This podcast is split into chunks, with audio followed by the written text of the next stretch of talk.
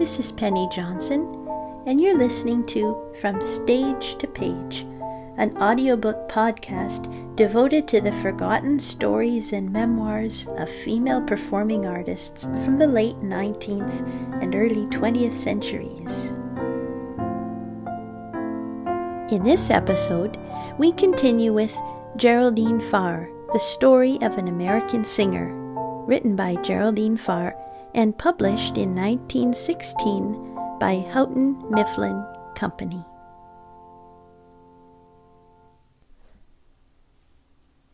Chapter 3 I Resolve to Sing Carmen. Each spring in Melrose there was a May carnival. One of the features of the carnival in 1894 when I was 12 years old, was a pageant of famous women impersonated by local talent. I was selected to represent Jenny Lind and was told by the committee that I must sing Home Sweet Home, but with characteristic disregard for the expected tradition, I decided to sing an aria in Italian first. The prima donna of my dreams would naturally dazzle her hearers with a selection in some foreign tongue and then graciously respond to the clamorous multitude with a simple ballad. I had this stage effect quite planned in my mind. I didn't know a word of Italian, but studied one song by myself from Faust, Siebel's song, which Scalchi used to sing in the old days and one seldom heard now. My Italian may have been incomprehensible to a native, certainly it did not disconcert Melrosians. My aplomb was richly rewarded by numerous recalls, just as I had dared to hope, and Home, Sweet Home was given with due seriousness. I was happy and excited. I was arriving at last. Also, I wore my first low necked dress.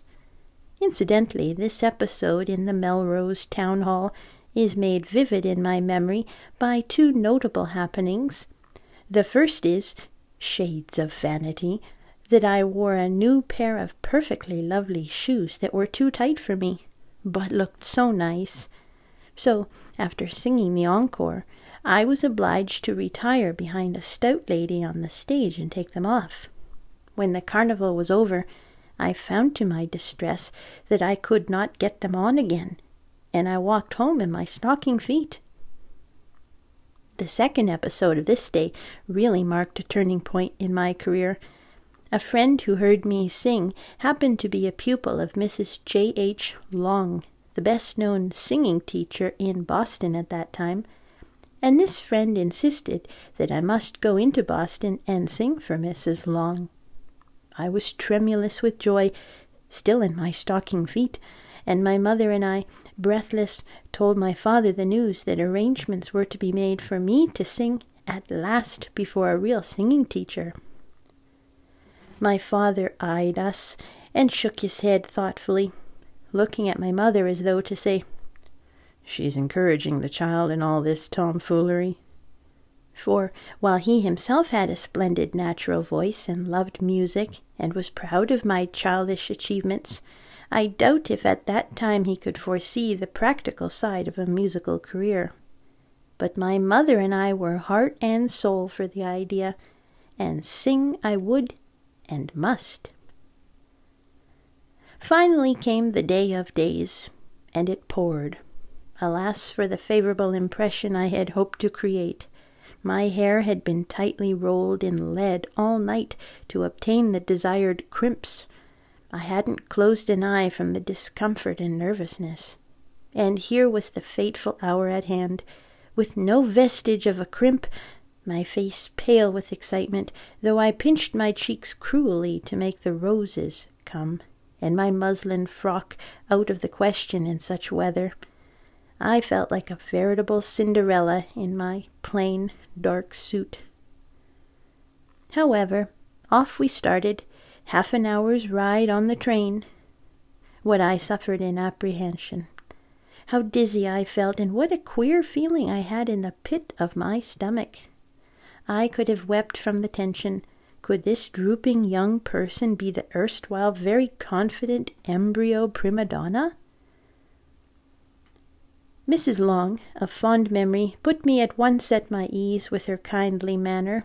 Her great brown eyes looked into mine and inspired me with such confidence that soon I was warbling as freely as if I were at home alone. I no longer heeded the rain, my appearance, or my surroundings. To my delight, I was accepted at once as a pupil, and it is to this excellent and thorough teacher that I can give thanks for proper guidance in my early years. My aversion and distaste for the drudgery of scales and routine manifested itself quickly, but Mrs. Long knew the best arguments for my rebellious little soul, and as I really did wish to become a great and noble singer, I worked as faithfully at my tasks as I could. Meanwhile, I began to sing occasionally in the Congregational Church in Melrose.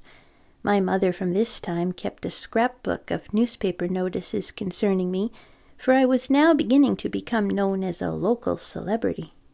The first clipping in my mother's scrapbook is from the Melrose Journal of May 21, 1895, and is as follows Miss Geraldine Farrar, daughter of Mr. and Mrs. S. D. Farrar, has a voice of great power and richness.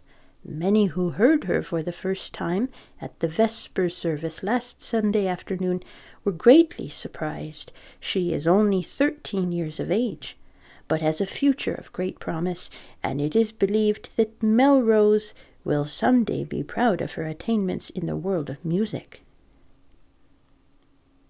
As a result of the church singing and the fact that I was actually studying in Boston under the famous Mrs. Long, I was invited to sing at my first regular concert. The program, carefully preserved by my mother, shows that it was organized by Miss Eudora F. Parkhurst in aid of the Piano Fund for the Melrose Highlands Congregational Vestry, and that it took place on Wednesday evening, January 15, 1896, in the Town Hall of Melrose. I sang two numbers, Non conosci il bel sol from Mignon, I note my Italian had improved, and August's Bird on the Wing. Of this interesting event, my first public appearance in concert, the Melrose Journal of the next day said, Miss Eudora Parkhurst's concert in aid of the piano fund of the Highland Congregational Church, given in the town hall Wednesday evening, attracted a small audience. Miss Parkhurst, who is a very young lady and herself a musician of considerable ability, put a great deal of work into the concert and its details and it is to be regretted that it could not have been better patronized. Miss Geraldine Farrar was the leading attraction, rendering her two solos with great confidence and ability. For her first number she sang Non conosci il bel sol from Mignon, rendering the difficult music with surprising ease and fidelity, receiving a recall. Her second number Bird on the Wing was also well received. The Alpine Quartet of Woburn, Miss Cora Cummings, banjo soloist, Miss Welma Cummings and Miss Parkhurst, violinists, and Miss Bessie Adams, reciter, were the other attractions. Mr. Grant Drake presided at the piano as accompanist. I find in my personal notes of comment on this interesting program that I disliked the banjo as an instrument, though Miss Cummings played well, and that Mr. Drake, the pianist, was very nice. Even in those days I was given to analysis.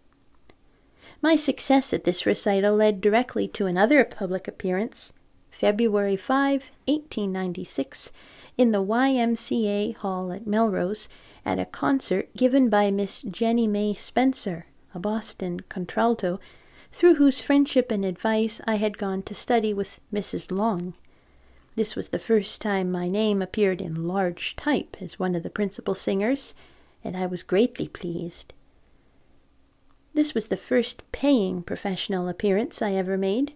For singing one number and a duet with Miss Spencer, I received the magnificent sum of ten dollars.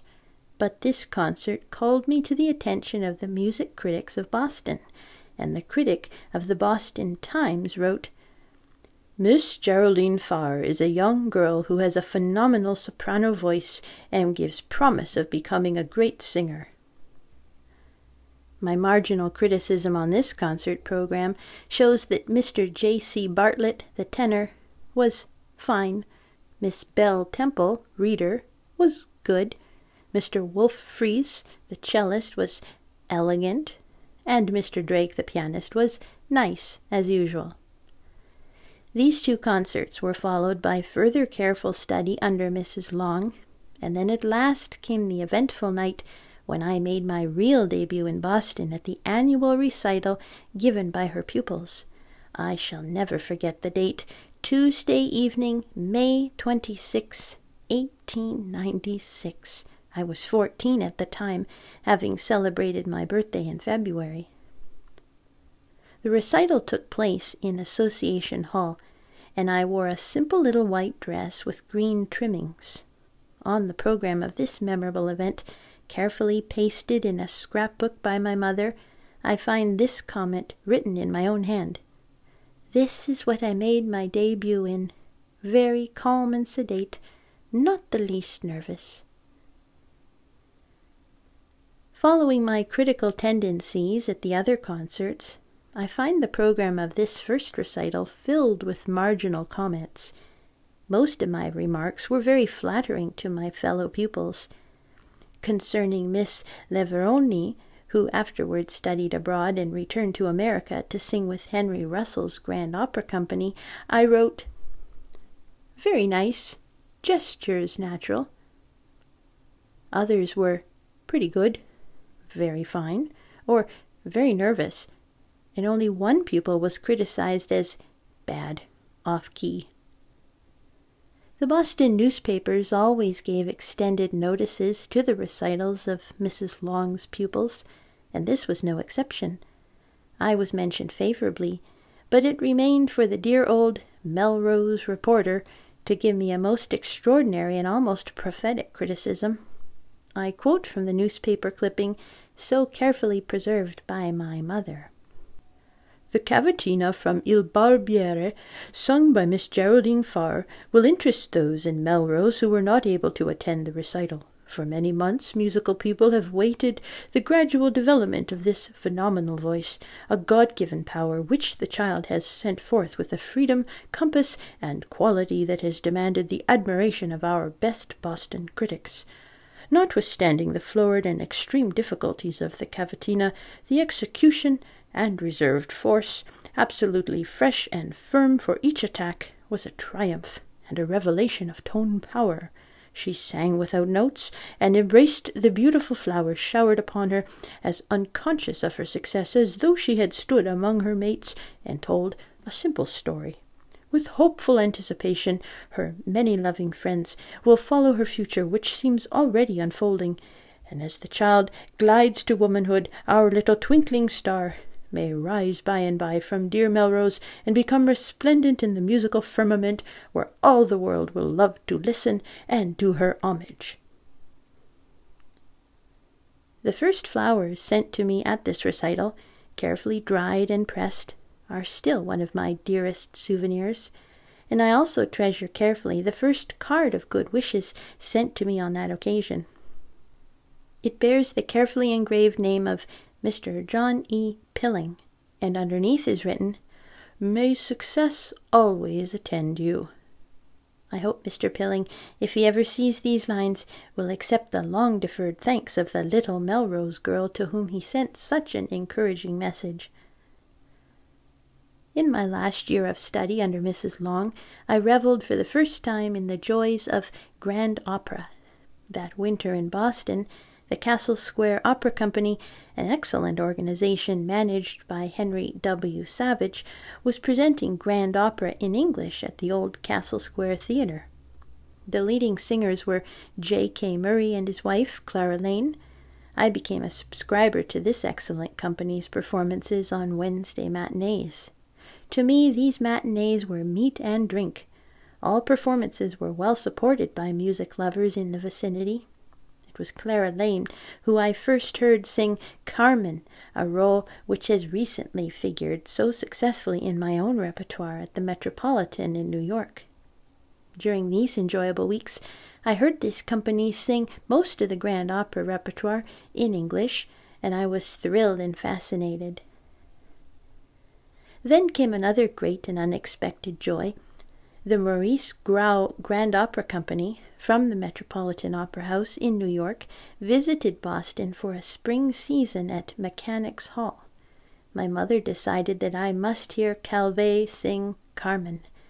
The cast included Jan de Reszke, then at the height of his success, Emma Eames, Saliza Poplanson as the Toreador, and of course the wonderful Calvé.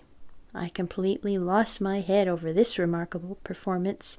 For days and nights I reveled in the memories of that magnificent representation. This, then, was the visualization of all my dreams of years. This triumph I had witnessed was that toward which all my hopes, fears, and prayers had been directed. This wonderful creature was what I hoped, nay, intended, to become.